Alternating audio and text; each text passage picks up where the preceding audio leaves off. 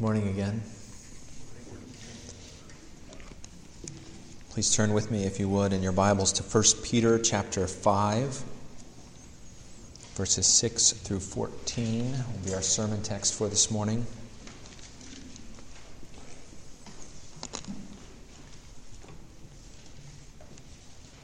Before we read that together, let's pray together one more time.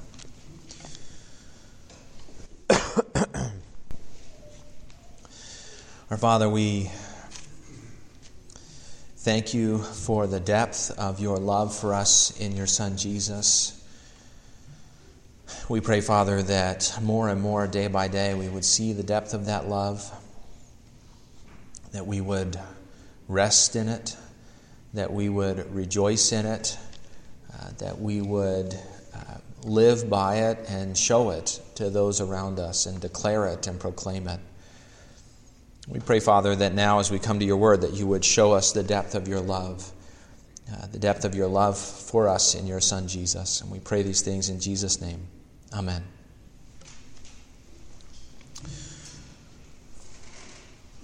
We come uh, now to the last section of 1 Peter. We've been going through 1 Peter for a number of months, and uh, we come to the final section, verses 6 through 14 of chapter 5. Humble yourselves, therefore, under the mighty hand of God, so that at the proper time he may exalt you, casting all your anxieties on him because he cares for you. Be sober minded, be watchful. Your adversary, the devil, prowls around like a roaring lion seeking someone to devour. Resist him, firm in your faith, knowing that the same kinds of suffering are being experienced by your brotherhood throughout the world. And after you have suffered a little while, the God of all grace, who has called you to his eternal glory in Christ, will himself restore, confirm, strengthen, and establish you. To him be the dominion forever and ever. Amen.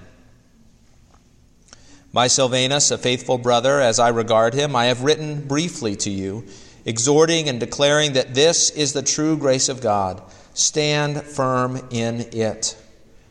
She who is at Babylon, who is likewise chosen, sends you greetings, and so does Mark, my son. Greet one another with the kiss of love. Peace to all of you who are in Christ.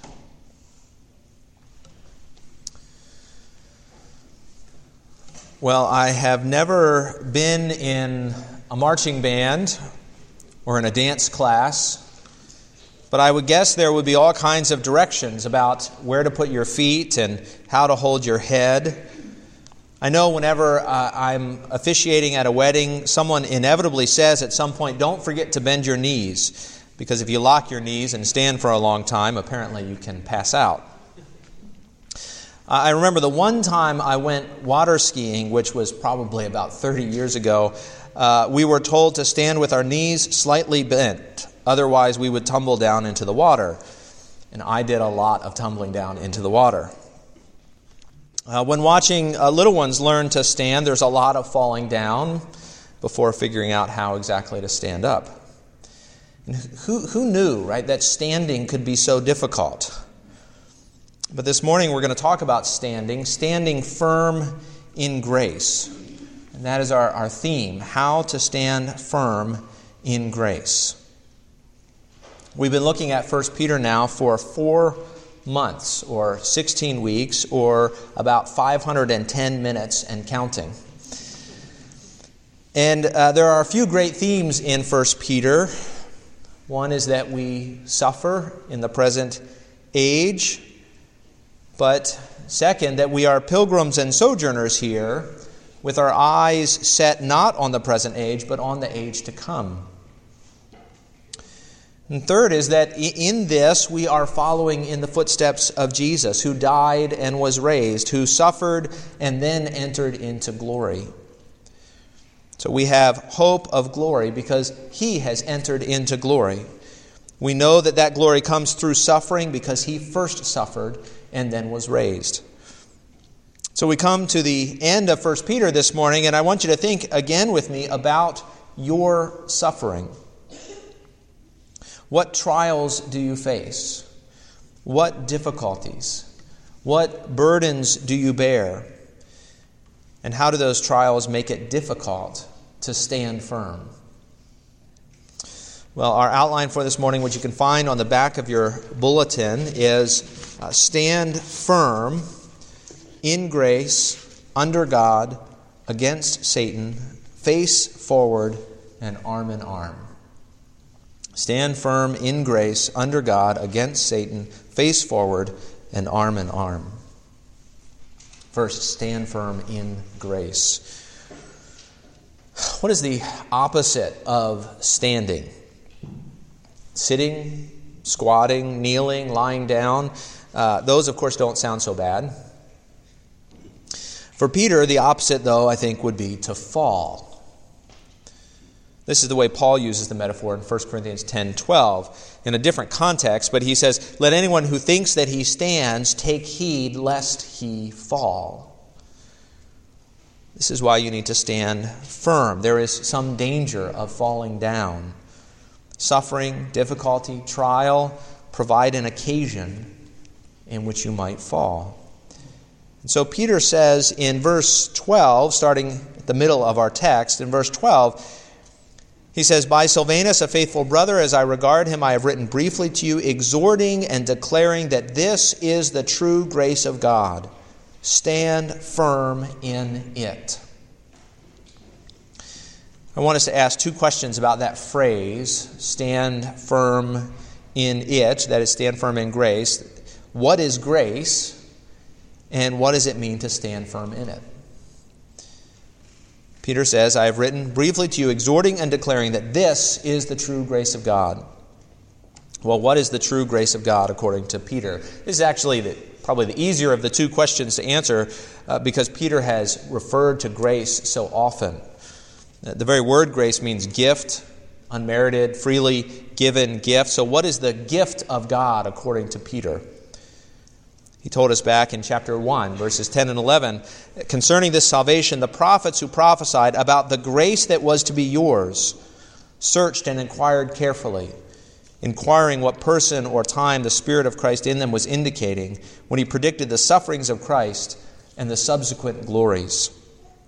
So, what is the grace that is now ours? The, the coming of Christ, his suffering, his glory.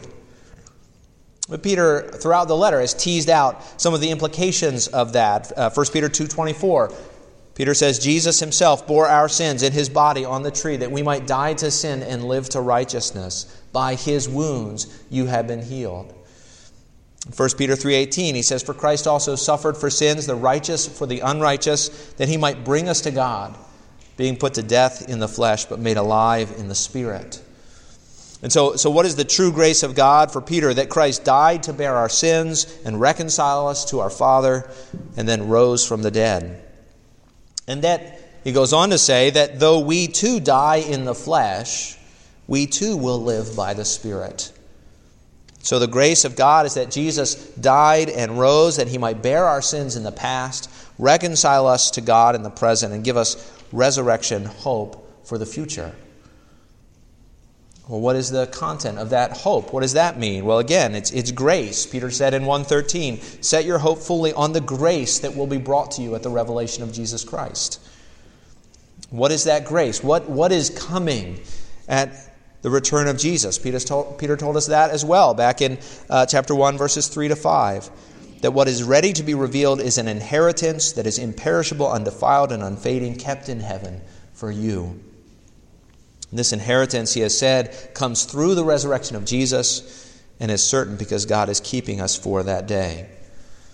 And yet there's more. Uh, not only was Christ's coming God's grace to us, his, his bearing sin was God's grace to us. Not only is our future inheritance grace for us, but we are stewards of grace in the here and now. 1 Peter 4:10 as each has received a gift use it to serve one another as good stewards of God's varied grace. God gives us his son and through his son he gives us forgiveness and hope and supernatural power to serve one another. So this is God's grace, his, his gift of Christ which leads to his gifts in Christ. This is the true grace of God, Peter says. Stand firm in it. Okay, so what does it mean to stand? Peter uses the language of standing firm in grace. He doesn't say stand up for grace, though we should do that, standing up for the sake of God and His grace. Peter doesn't say stand on grace, though that too is true. We stand on the truth of the gospel. We build our lives on God's grace. Peter doesn't say stand by grace. That is, standing by the power of grace, though again, that too is true and, and maybe getting closer to what Peter means. Peter says stand firm in grace, which maybe is actually kind of an odd phrase. I think what Peter means is something that includes all of those other things, but, but is more. We stand firm in grace. That is, grace completely qualifies our standing. Our standing takes place in the, the realm, the world of God's grace. Um, this is, is, similar to what Peter says in the, his last two words in the letter when he speaks of those who are in Christ. To be in grace is to be in Christ. And so we stand firm in Christ. To stand firm in grace then means either to, to cling to God's grace in Christ, or I, I think more likely, more similar to standing by grace, we stand firm in our suffering out of the resources that grace provides. Our standing is qualified by grace. Stand firm in grace. Of course, there's no other way to stand. Uh, there's, there's nothing else to cling to in the midst of our suffering. We cannot stand in our own resources, so we cling to grace and stand in grace. Okay, well, why, why the need to stand firm? Uh, what, what is the danger to our standing? Stand firm in grace, and two, under God. Do you ever feel like God is against you? Like God might actually want you to be miserable? Are you ever mad at what God is doing in your life? I have to confess, more often than I'd like to admit, I, I, I get mad at God, maybe all the time. Now, I'm not thinking that in the moment, mind you. I'm thinking I'm mad at the driver in front of me, or I'm mad at the toys that I just tripped over, or I'm mad at the boys who left them there. I'm thinking I'm mad at the printer that doesn't seem to work right, or the insurance company that has me on hold for what seems like hours on end, but is probably more like seven and a half minutes. But you see the problem, right? Who put the driver there? Who gave me the boys who left the toys on the floor? Uh, who is sovereign over printers and insurance companies? Just as he is over presidents and nations and tomorrow's weather report. Who is sovereign over all these things?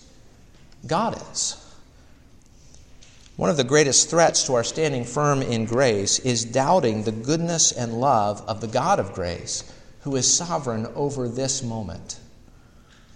So Peter says in verse 6 Humble yourselves, therefore, under the mighty hand of God, so that at the proper time he may exalt you. Now, the, the commentators say that this verb, humble yourselves, here is a particular form which means something like accept your humble position. The point is not that you have a choice as to whether to be objectively humbled or not. The point is, will you accept it? And Peter tells us who is doing the humbling. Humble yourselves, therefore, under the mighty hand of God. The mighty hand of God is, is the hand that brought Israel out of Egypt God's mighty hand is his power to perform miracles, but also his power of providence. Everything happens according to the mighty hand of God. And Peter's already said this back in, in chapter 4, verse 19, where he said, Therefore, the, those who suffer according to God's will entrust their souls to a faithful Creator while doing good. Now, it's true, Peter may mean something there like uh, God's will is that you should persevere in faith. Persevering in faith brings suffering. Therefore, when you suffer because of your faith, you suffer according to the will of God, as opposed to suffering for doing wrong. But even given that possibility, God is still sovereign over that suffering. Never would Peter suggest your suffering is somehow outside the loving hands of your Father, as if he's saying, "Sorry, church, God just couldn't do anything about it. You just have to, you just have to hold on for a little bit longer." No, God is in control. He's in control of the present, he's in control of the future. And so when Peter says, Humble yourselves under the mighty hand of God, he means something like, Accept the condition in which you find yourselves. Now, how can we do such a thing? And God is sovereign over this moment, over my suffering. How can I trust Him? How can I accept that? Peter says, Humble yourselves under the mighty hand of God so that at the proper time He may exalt you. God humbles us for a moment, but He will exalt us for eternity. And Peter, of course, is thinking uh, about Christ as he has throughout his letter Christ's sufferings and Christ's glory. Christ, who was put to death in the flesh but made alive in the spirit. Jesus was humbled and then exalted. And as we walk in the footsteps of Jesus, we too undergo humbling in the hope of ex- exaltation. Peter explains this humble condition uh, in verse 7 when he says, Casting all your anxieties on him because he cares for you. How do we accept God's providence in our lives? We cast our cares on Him.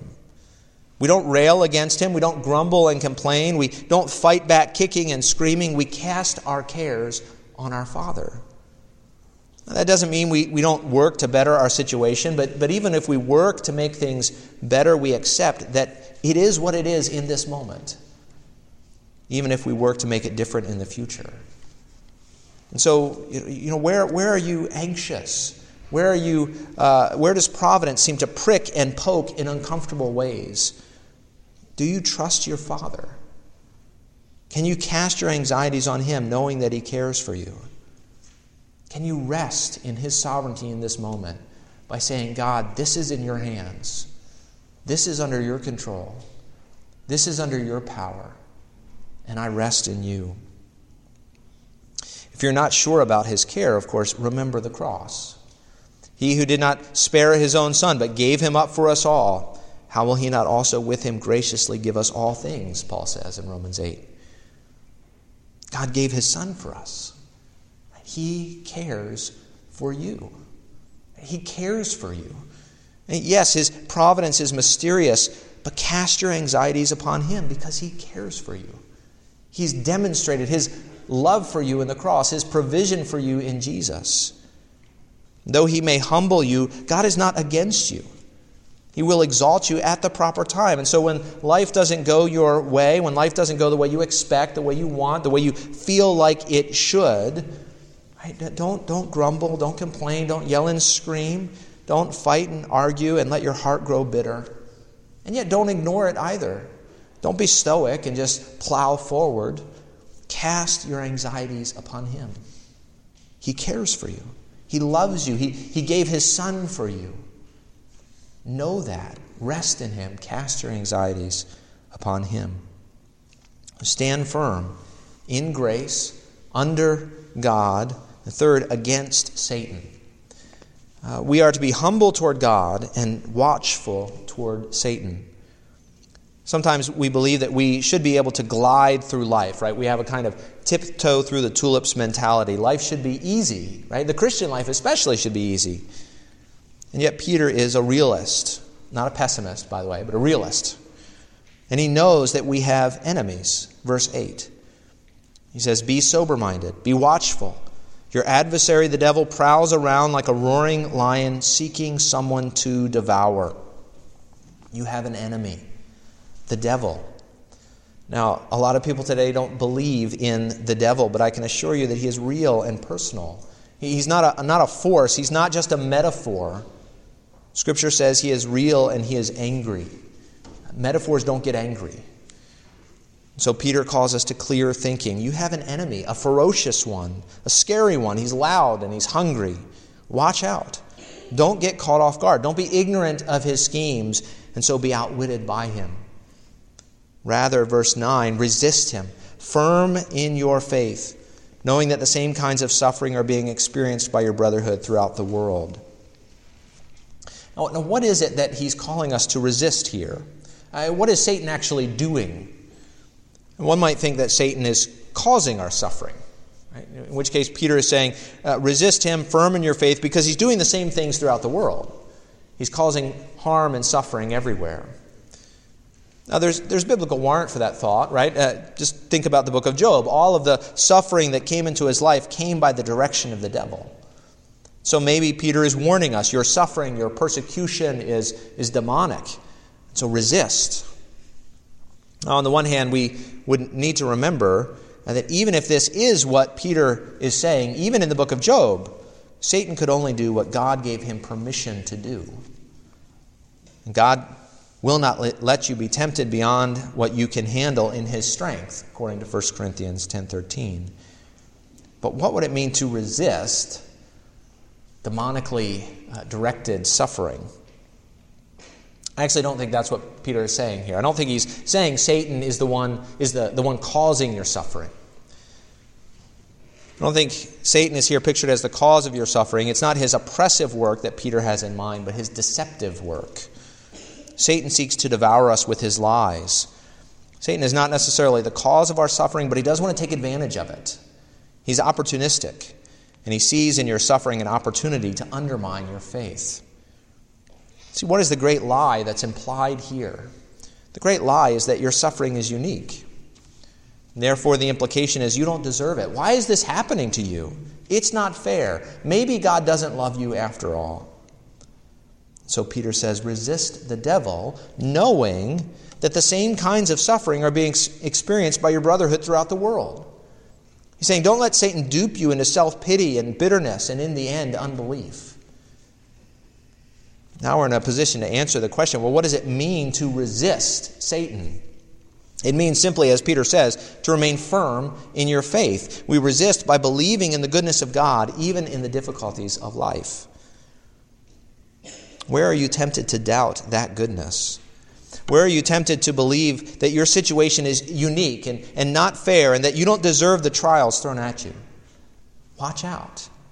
The devil is crouching at your door, as God said to Cain. He wants to devour you, and self pity is a great way in. Resist him, firm in your faith, eyes set on the goodness and love of your Father, even in the midst of your trials. Stand firm in grace under God against Satan, face forward. And one of the most discouraging things about trials is when we can see no way out, or worse, when we can imagine no way out. If you have suffered long, at some point you've probably asked the question when will it all end? When will it all be over? Some, seeing no way out, no end in sight, no light at the end of the tunnel, have sought to put an end to it themselves which is how tragedies happen.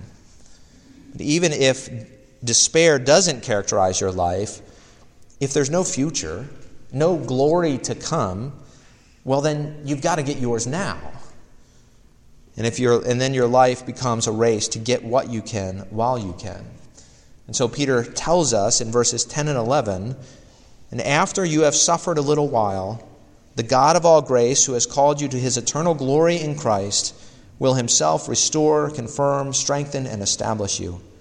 To him be the dominion forever and ever. Amen. Your suffering is real.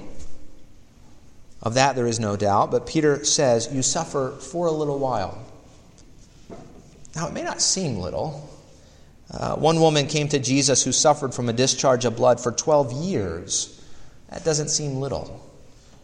In the New Testament, we see people blind from birth, lame from birth, crippled from birth. In Jerusalem, there was a, a, pool, and there were blind and lame and paralyzed people sitting around it. And a man was there who was an invalid for 38 years. And we're told that Jesus saw the man there and knew that he had been there for a long time. How can Peter say, after you have suffered for a little while? Is he just being insensitive, right? Doesn't he know? Can't he understand? Peter gets it. He knows our suffering. He has suffered for Jesus. And of course, if tradition is correct, he would eventually be crucified for Jesus. But suffering for a little while is in contrast to our calling to God's eternal glory. Compared to eternal glory, our suffering is for a little while. Paul puts it like this in, in, Romans 8. He says, For I consider that the sufferings of this present time are not worth comparing with the glory that is to be revealed to us. Again, in 2 Corinthians chapter 4, he says, For this light, momentary affliction, here from a man who has been beaten and jailed and, and shipwrecked at sea, and he says, For this light, momentary affliction is preparing for us an eternal weight of glory beyond all comparison. Our suffering is short compared to eternity. They are light compared to the weight of glory which God has prepared for us. Peter's not belittling your suffering, he's qualifying it saying, The God of all grace has called you to his eternal glory. And after you have suffered a little while, here's what God is going to do He's going to restore and confirm and strengthen and establish you. See, suffering makes us feel broken and weak and unstable. We feel like we, we don't have the resources to go on, and any minute now, everything's going to fall apart. But Peter says God is going to make you whole and strong and unshakable. Keep your eyes there. Place your hope there, and God is able to do what He says because He is the one who has all dominion. All power is His, all authority is His. He can and will make things right. The point, of course, is not to be escapist. Uh, the point is not to pretend everything is okay. But when you are emotionally overwhelmed with life's trials, you're actually unable to face them. But when you know that this is not the end, that my suffering is light and momentary, and that glory is coming that's weighty and eternal, I can begin to face my situation with hope. And so I can begin to deal with it with hope. And the unshakability of my future begins to quiet my quivering legs in the present. Stand firm. Stand firm in grace under God against Satan, facing forward and arm in arm. We stand firm in grace with humility toward God, with, with watchfulness toward Satan, with hopefulness about the future, and in solidarity with God's people. It's, it's almost uh, cliche, maybe it is cliche to say that we live in an individualistic age. But the truth is that that is about as true in the church as it is in the world. And suffering often makes it more so. See, when we suffer, we tend to hide. Uh, we get embarrassed. We get ashamed. Maybe we feel guilty or weak. You know, we, we say things like, well, I, I don't want to sound like a, a whiner. I, I don't want to sound like a complainer. And so our tendency is just to isolate ourselves in our suffering. But you can't make it alone. I can't make it alone. How do we stand firm in grace? How do we, how do we resist the devil firm in our faith? How do we accept our present suffering and hope in the age to come? So hard, and we are so tempted to unbelief, to, to anger at God, or to self pity, or to bitterness, or doubt. We can stand firm because we don't stand alone. Uh, the writer of Hebrews says this He says, Take care, brothers, lest there be in you an evil, unbelieving heart leading you to fall away from the living God. But exhort one another every day, as long as it is called today, that none of you may be hardened by the deceitfulness of sin. Exhort one another every day so that you don't fall. See, we can stand firm because we stand together. We see this in three ways in our passage. Uh, one, we've already seen this when Peter pointed us to the same kinds of suffering being experienced by our brothers and sisters throughout the world. Now, that maybe sounds nice, but it's a little bit uh, abstract for us. And so, if I can be real just for a moment, right, you, you don't have to go throughout the world. The truth of the matter is, the same kinds of suffering are being experienced by your brothers and sisters in this room. I mean, look around you. God has given you these people, your family, as fellow sojourners and sufferers in the present age. But if we hide our suffering, if we hide our trials, if we hide our weaknesses, we stand alone because we remain unknown by our brothers and sisters in Christ. So, to stand together, we have to stand naked and vulnerable, honest with one another about the ugly parts of our lives. And so, as we suffer together, we stand together. Second, step back and just consider the, the letter of Peter as a whole. As Peter does again in verse 12, he says, By Silvanus, a faithful brother, as I regard him, I have written briefly to you, exhorting and declaring that this is the true grace of God. Stand firm in it. We need others to exhort and declare. We see that by Peter's example of writing this letter. We need others to point us to the true grace of God. We need fellow travelers who can remind us to keep our eyes on eternity. And not just podcasts and books, but real life people. People who know us, who see us. And so Peter, knowing these churches, sends Silvanus to present his letter so that there's a real person there in front of them, talking with them. And yes, there is, there is a letter of Peter, but there's also the flesh and blood Silvanus who delivered the letter and, and maybe read it aloud in those churches where he went. We need Peters and Silvanuses in our lives to, to speak truth, to exhort us to declare the true grace of God. And third, uh, look at the final verses, verses 13 and 14. Peter says, She who is at Babylon, who is likewise chosen, sends you greetings. So does Mark, my son. Greet one another with the kiss of love. Peace to all of you who are in Christ. You have here the, the greetings, the greetings of fellow Christians, the greetings of fellow churches. Uh, the church in Rome here uh, called She Who Is in Babylon to highlight that we live in exile from the New Jerusalem, just as Israel was in exile in Babylon. But even in Babylon, far from our true home, we have those who love us those who greet us, those who walk with us. We are not alone. And this goes further. Peter says, Greet one another with the kiss of love.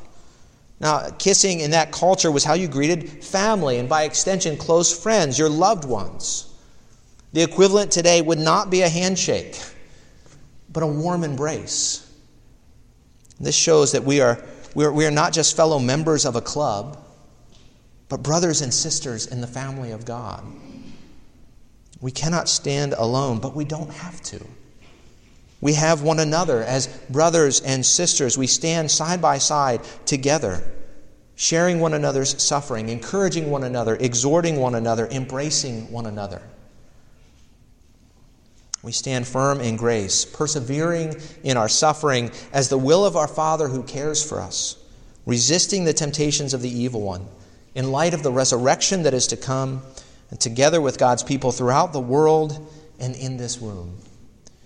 And so stand firm in grace, under God, against Satan, facing forward together, side by side, and arm in arm.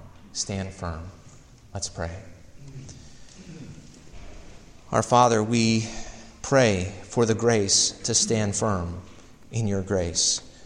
And we pray for your Spirit to be at work in us. And we pray, Father, that we would be willing to be open enough with one another, open enough to, for it to be helpful, that we would know one another and encourage one another and exhort one another and prop one another up when necessary. Father, work this in us by your Spirit, we pray. In Jesus' name, amen.